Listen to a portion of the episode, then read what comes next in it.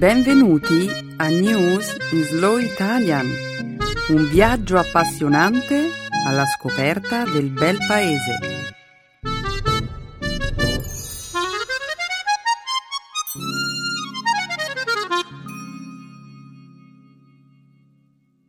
Oggi è giovedì 14 agosto 2014.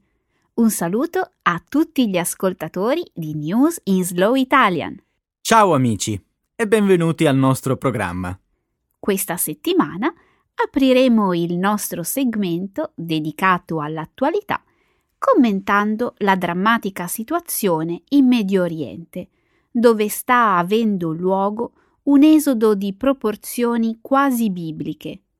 Migliaia di profughi stanno cercando di sfuggire alle violenze degli estremisti dello Stato islamico di Iraq e Siria. ISIS. Ci soffermeremo inoltre sulla morte improvvisa di un attore straordinario come Robin Williams. Parleremo poi della sonda spaziale Rosetta che ha abbandonato lo stato di ibernazione e si trova ora in orbita intorno alla cometa 67P.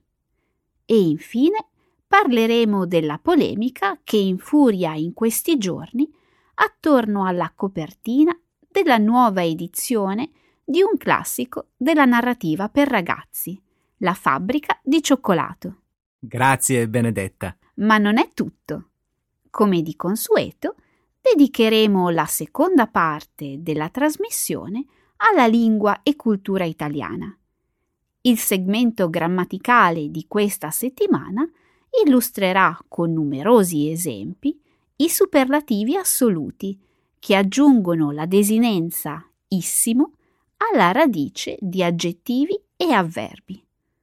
Infine, per concludere la puntata, Emanuele ed io esploreremo l'espressione idiomatica che abbiamo scelto oggi per voi. Starsene con le mani in mano. Perfetto! Io sono pronto per cominciare la trasmissione. Bene, perché aspettare allora? In alto il sipario.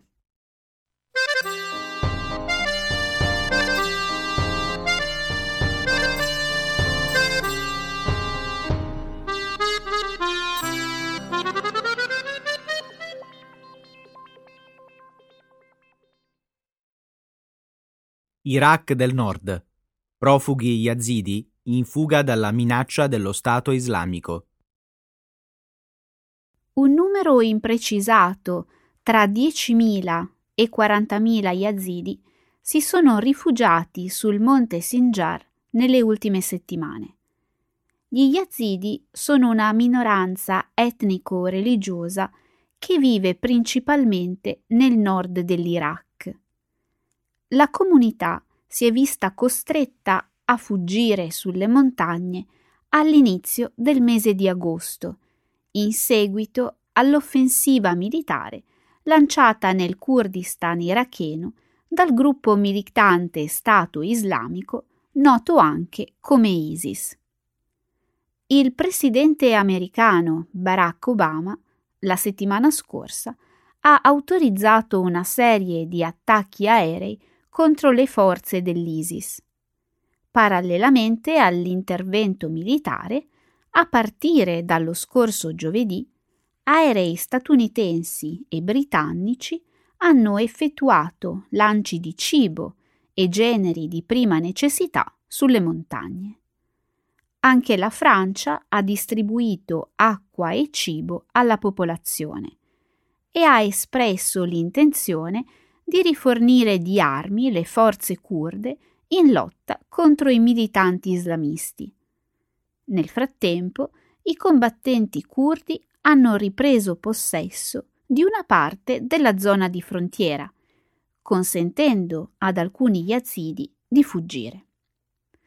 Nel corso del 2014 lo Stato islamico ha guadagnato terreno rapidamente, espandendosi a nord e nelle zone orientali dell'Iraq spingendo oltre un milione di iracheni a fuggire.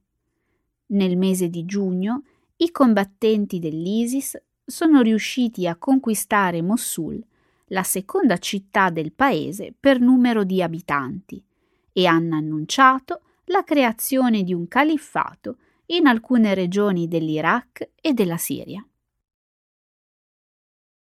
È difficile immaginare la drammatica situazione che stanno vivendo gli yazidi in queste ultime settimane. Hanno scelto di fuggire verso le montagne con un po' di cibo e di vestiti che avevano indosso e sapendo bene che rifugiarsi in quel luogo isolato avrebbe significato affrontare la sete e la fame. D'altronde, che altro avrebbero potuto fare? Rimanere ed essere costretti a convertirsi all'Islam? Il messaggio dell'ISIS è stato chiaro, o la conversione o la morte. Almeno molti di loro sono riusciti a evitare una morte certa per mano dell'ISIS, Ora è necessario che la comunità internazionale organizzi una missione di salvataggio. Gli Stati Uniti ora stanno valutando la possibilità di una missione di soccorso militare e la Gran Bretagna si è detta pronta a unirsi all'operazione. Naturalmente una decisione di questo tipo comporta il rischio di un confronto diretto con i combattenti jihadisti. Quindi ci vorrà del tempo per soppesare i rischi, immagino. Ma almeno ora i profughi stanno ricevendo cibo e acqua. Hai visto quell'incredibile filmato che Ivan Watson ha realizzato per la CNN? Quello girato a bordo di un elicottero militare iracheno impegnato nel lancio di aiuti umanitari? Sì, le immagini mostrano chiaramente quanto sia delicata la situazione attuale. Alcune persone cercano disperatamente di afferrare delle confezioni alimentari, altre salgono sull'elicottero per essere tratte in salvo. Quelle immagini sono davvero strazianti. Tutti quei bambini sull'elicottero non sembrano nemmeno felici di essere in salvo osservano spaventati i soldati scaricare le loro mitragliatrici contro i militanti islamisti. Alcuni di loro sanno che probabilmente non rivedranno le loro famiglie mai più.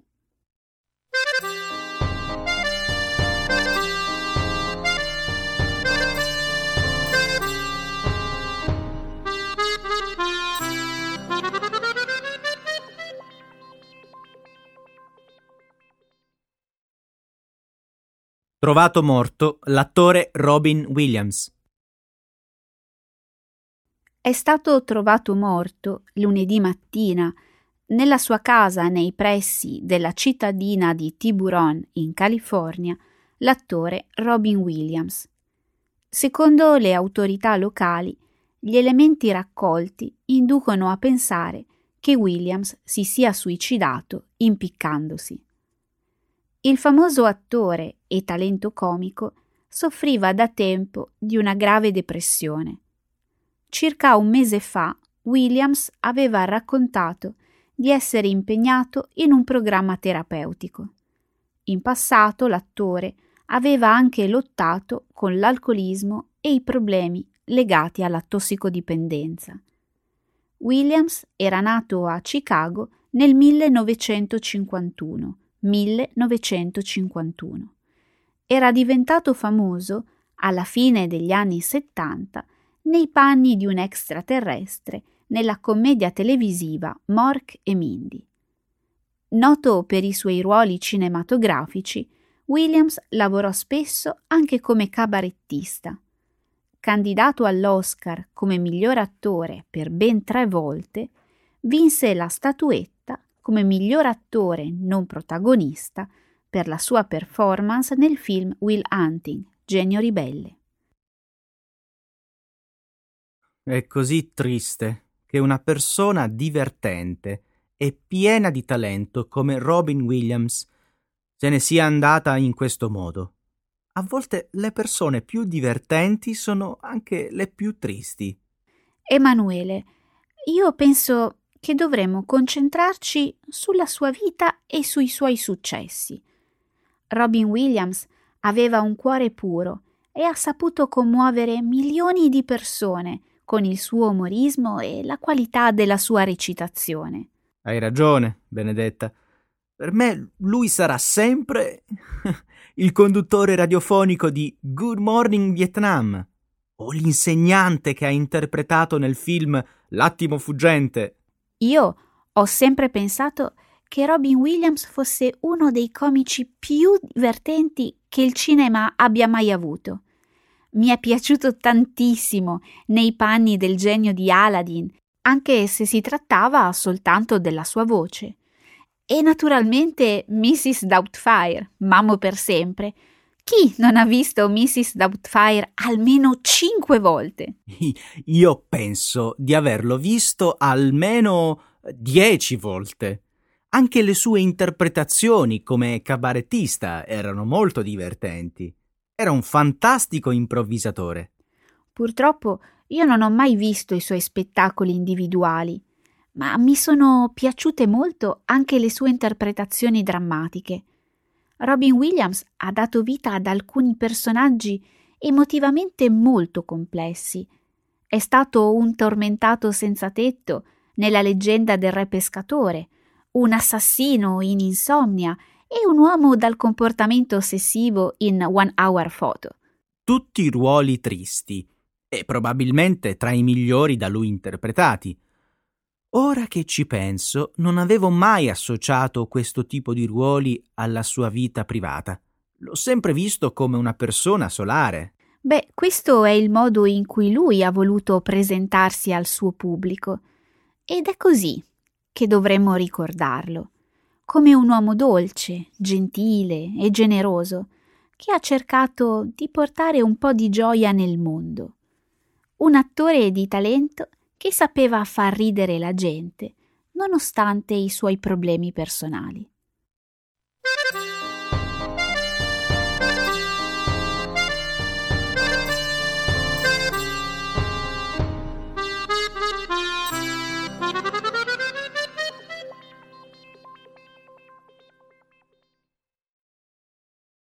Dopo dieci anni, la sonda spaziale Rosetta raggiunge la cometa 67P.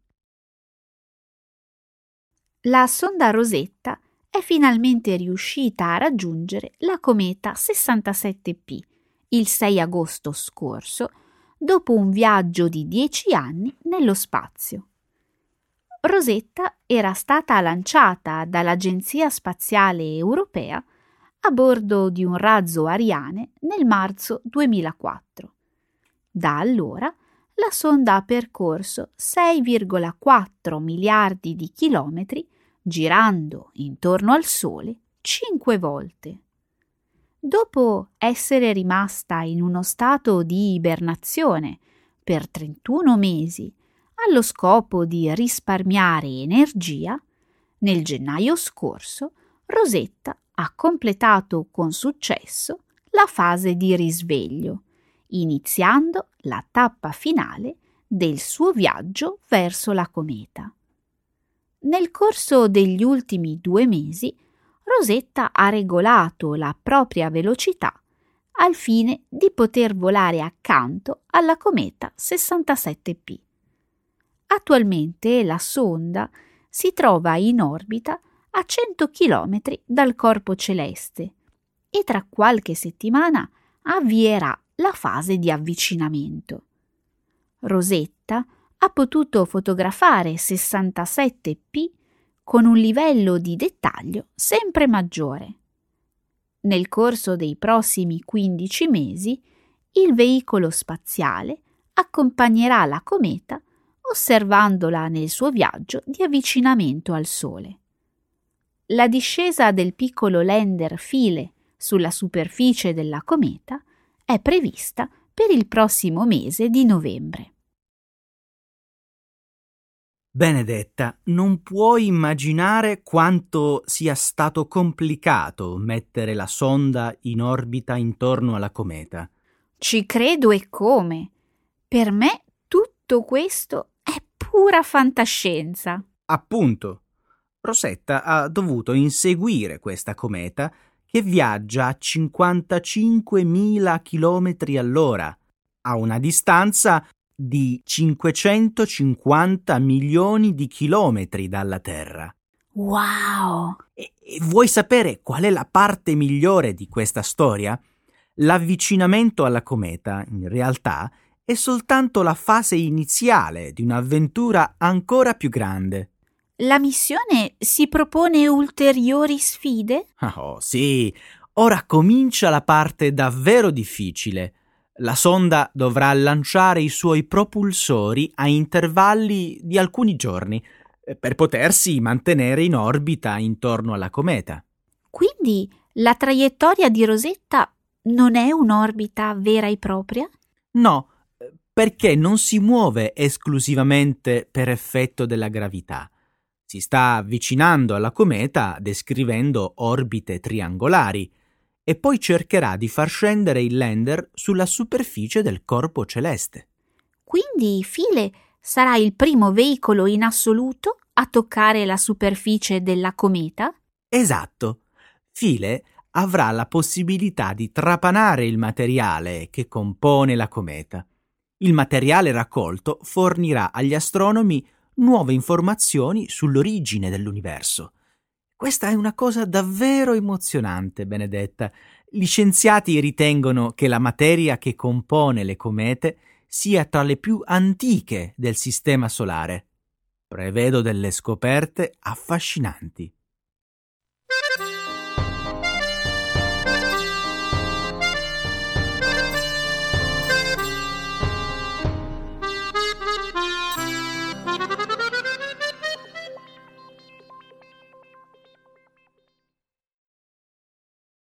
Penguin Books, criticata per la nuova copertina del romanzo La fabbrica di cioccolato. La scorsa settimana la casa editrice Penguin Books ha presentato al pubblico la copertina per la nuova edizione del romanzo di Roald Dahl La fabbrica di cioccolato. La scelta grafica ha suscitato immediate polemiche L'immagine di copertina è un frammento di una fotografia tratta da un articolo di moda pubblicato nel 2008 su una rivista francese e ritrae una bambina il cui aspetto evoca quello di una bambola. La scelta per la copertina del libro è stata definita troppo oscura, inquietante, inadeguata oltre che eccessivamente ammiccante, non adatta quindi ad un libro per ragazzi. La Penguin si è difesa dicendo che l'immagine sottolinea la compresenza degli elementi di luce e oscurità presenti nell'opera di Dahl. La copertina, commenta la casa editrice in un comunicato, privilegia il ruolo dei bambini al centro della storia ma senza proporsi di rappresentare esplicitamente nessuno dei due personaggi femminili del romanzo, Veruca Salt o Violette Beauregard. La fabbrica di cioccolato è uno dei pochi libri per ragazzi che la Penguin propone nella sua prestigiosa collana Classici moderni, che comprende circa 800 titoli. La nuova edizione uscirà il 4 settembre per celebrare i 50 anni dalla prima pubblicazione del romanzo di Dahl, avvenuta appunto nel 1964. 1964. Perché tutte queste polemiche? A me la copertina sembra geniale. Mi piace moltissimo. Emanuele, è come se la persona che ha realizzato il progetto grafico per la copertina non avesse mai letto il libro. Quell'immagine potrebbe essere perfetta per un romanzo come La Valle delle Bambole o Lolita di Nabokov, ma per la fabbrica del cioccolato? Davvero non capisco questa scelta grafica. Dov'è il collegamento logico tra la copertina e il contenuto del libro? C'è un collegamento molto forte. I Fa piacere che la Penguin abbia finalmente scelto di enfatizzare il lato oscuro e irriverente di questo classico della narrativa per ragazzi. Esistono tecniche migliori per enfatizzare gli elementi oscuri nella narrativa. Non è necessario ricorrere a immagini sessualmente esplicite. Avrebbero potuto mettere in copertina un inquietante Umpalumpa o il profilo di Willy Wonka o magari una tavoletta di cioccolato ispirata alla pop art di Andy Warhol. Insomma, qualunque altra cosa. Hai un sacco di buone idee, Benedetta, ma la copertina della Penguin funziona meglio. I colori, la bambina al centro, la madre quasi completamente esclusa dall'inquadratura. A me sembra che l'immagine rappresenti perfettamente i bambini viziati dei quali Dahl traccia una parodia così brillante. Io non penso che un bambino osserverebbe la copertina in questo modo. Quella copertina in realtà è destinata ad un pubblico adulto. Leggendo il libro in età adulta si nota infatti come tutti i bambini che visitano la fabbrica siano impertinenti, petulanti, viziati e molto egoisti. Emanuele, la gente vuole che quella storia rimanga un libro per bambini. Troppo tardi. Ormai tutti stanno commentando la nuova copertina e la Penguin sembra soddisfatta della polemica. Come si suol dire, la pubblicità è sempre un bene, anche quando è negativa.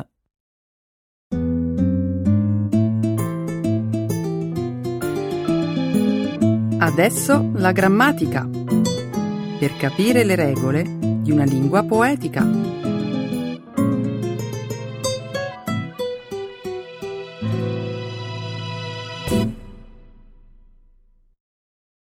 Absolute superlatives. The suffix issimo.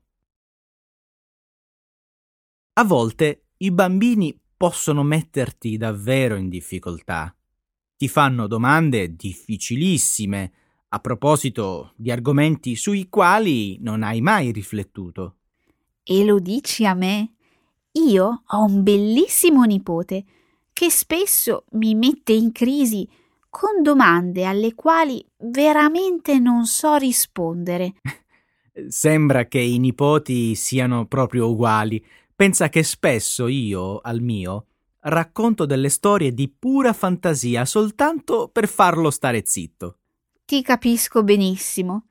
Io adoro i bambini. La loro curiosità mi affascina, ma a volte, con tutte quelle domande, mi lascio prendere dal panico e mi blocco. Indovina cosa mi ha chiesto quel monello qualche giorno fa. Zio Lele? Perché è così che mi chiama. Ma i re magi sono esistiti davvero? Bella domanda. Penso che rispondere non sia stato facilissimo. Hai deciso di raccontare la vera storia? Assolutamente no. Sarebbe stato come ammettere che a Natale i regali li portano i genitori e non Babbo Natale. Immagina la delusione. Beh, allora cosa hai scelto di rispondere? Devi sapere che ogni anno mio nipote aspetta con grande impazienza il 6 gennaio per aggiungere i remaggi nel suo presepe. Lui è dolcissimo, ci mette così tanta passione. E naturalmente tu non volevi deluderlo. Deduco che ti sei limitato a ripetere la storia che tutti conoscono. Chiaro. Ho confermato che i remaggi sono esistiti davvero, che hanno seguito la stella cometa e sono arrivati a Betlemme carichi di doni. Sei stato uno zio bravissimo. Meglio nascondere per adesso che quella dei Re Magi è soltanto una storia di fantasia. Certo, non potevo mica dirgli che in realtà non esistono prove inequivocabili della loro storicità. Pare infatti che sia stato l'Apostolo Matteo a inserirli nel suo Vangelo. Hai ragione. Inoltre è stato messo in luce che è probabile che Matteo abbia scritto la storia dei magi a scopo propagandistico. Che vuoi dire? Che l'obiettivo di questa storia era quello di espandere la nuova religione cristiana? Eh, si tratta di una ipotesi probabilissima. Inoltre Matteo non scrisse mai che i magi fossero in tre. Sai una cosa? Mio nipote, se fosse qui con noi, a questo punto direbbe Ma allora chi erano i magi? Sapresti rispondere a questa domanda? Certo. I magi erano sacerdoti devoti al culto zoroastriano, astronomi espertissimi. Erano personalità importanti, appartenenti all'antico popolo dei Medi, i quali, secondo alcuni storici, sarebbero gli antenati degli attuali curdi. Ottima risposta. A questo punto bisogna aggiungere poi che non esiste nessunissima prova che i re magi abbiano avuto un ruolo politico. In realtà un'eccezione esiste. Ho sbagliato? Questa notizia che mi dai è davvero imbarazzantissima. Secondo lo storico greco antico Erodoto, intorno al 500 a.C., uno di questi sacerdoti riuscì a sottrarre il trono a un noto re persiano. Il suo regno però fu brevissimo. Mi vengono in mente domande interessantissime. Chi ha modificato la storia di Matteo? Chi ha aggiunto tutti questi dettagli? E chi ha inventato i nomi dei re magi? Ah, aiuto! Ma che fai ora? Ti metti a fare mille domande come i bambini? Te l'ho detto un attimo fa io vado in panico e mi blocco. Ecco le espressioni, un saggio di una cultura che ride e sa far vivere forti emozioni.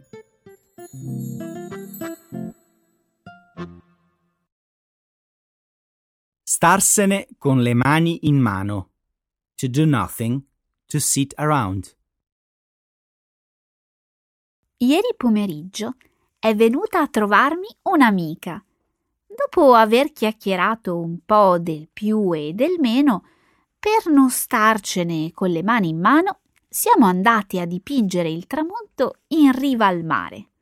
Che coincidenza! Ma lo sai che anch'io, per non starmene tutto il tempo con le mani in mano, mi sono dedicato a dipingere durante il weekend? Vuoi dire che anche a te sta a cuore la pittura? Non immaginavo che fossi un artista. Adesso non esageriamo. Dipingo su richiesta degli amici. A volte accetto anche degli incarichi dagli estranei, ma soltanto se mi pagano eccezionalmente bene. Che bello! E di che tipo di pittura ti diletti? Ritrattistica, paesaggi, natura morta, figure astratte? Aspetta un momento. Penso che ci sia stato un malinteso. Io non dipingo quadri, ma pareti. Fantastico! Dipingi affreschi e murali allora? No, forse non mi sono spiegato bene. Dipingo le pareti delle case con della vernice bianca, poi a volte uso anche quella colorata. Ah, ti riferivi a quel tipo di pittura. Quindi di tanto in tanto per non startene con le mani in mano, fai l'imbianchino. Certo, e sono anche molto bravo. Le pareti che dipingo sono così belle che nell'arco degli anni mi sono guadagnato l'appellativo di Michelangelo. Complimenti! Beh, se un giorno in Vaticano dovessero pensare di rinfrescare le pareti della Cappella Sistina, Forse potresti essere tu, come degno successore, a ricevere l'incarico. E perché no? Visto che con le mani in mano non so stare, questo lavoro potrei anche accettarlo. A parte gli scherzi, a proposito di Michelangelo, mi hai fatto venire in mente una cosa. Davvero? Che cosa? A Firenze, in una stanzetta nascosta sotto le cappelle Medice, esistono alcuni schizzi del Buonarroti, poco conosciuti al grande pubblico. Non ne avevo mai sentito parlare. Ma che ci faceva Michelangelo nei sotterranei di una chiesa? Si nascondeva da qualcuno? Eh, cercava di sottrarsi alla vendetta di Papa Clemente VII, il quale voleva punirlo per essersi unito alla città di Firenze nell'insurrezione repubblicana del 1527. 1527. Beh, essendo un pittore anch'io, capisco benissimo l'animo di Michelangelo. In quei momenti di solitudine non poteva certamente starsene con le mani in mano. Assolutamente no.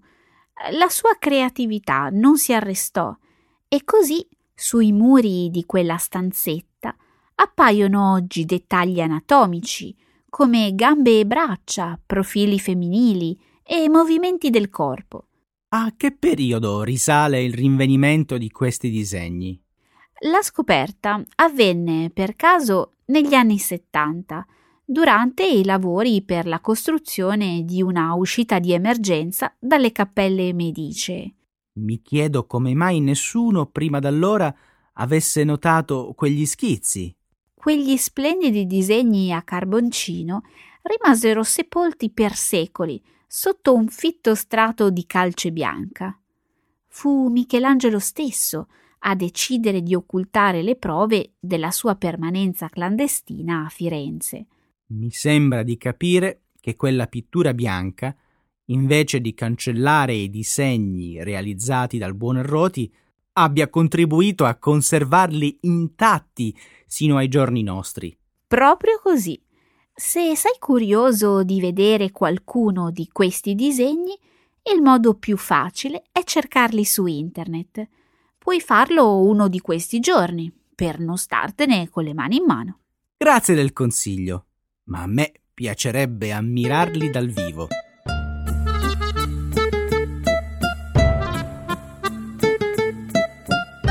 E anche oggi abbiamo terminato Emanuele, quindi non stiamo con le mani in mano e salutiamoli. Infatti a tutto il mondo, perché ci ascoltano da tutto il mondo, da News in Slow Italian ci salutiamo e ci riascoltiamo la prossima settimana. Buona settimana a tutti, alla prossima! Ciao!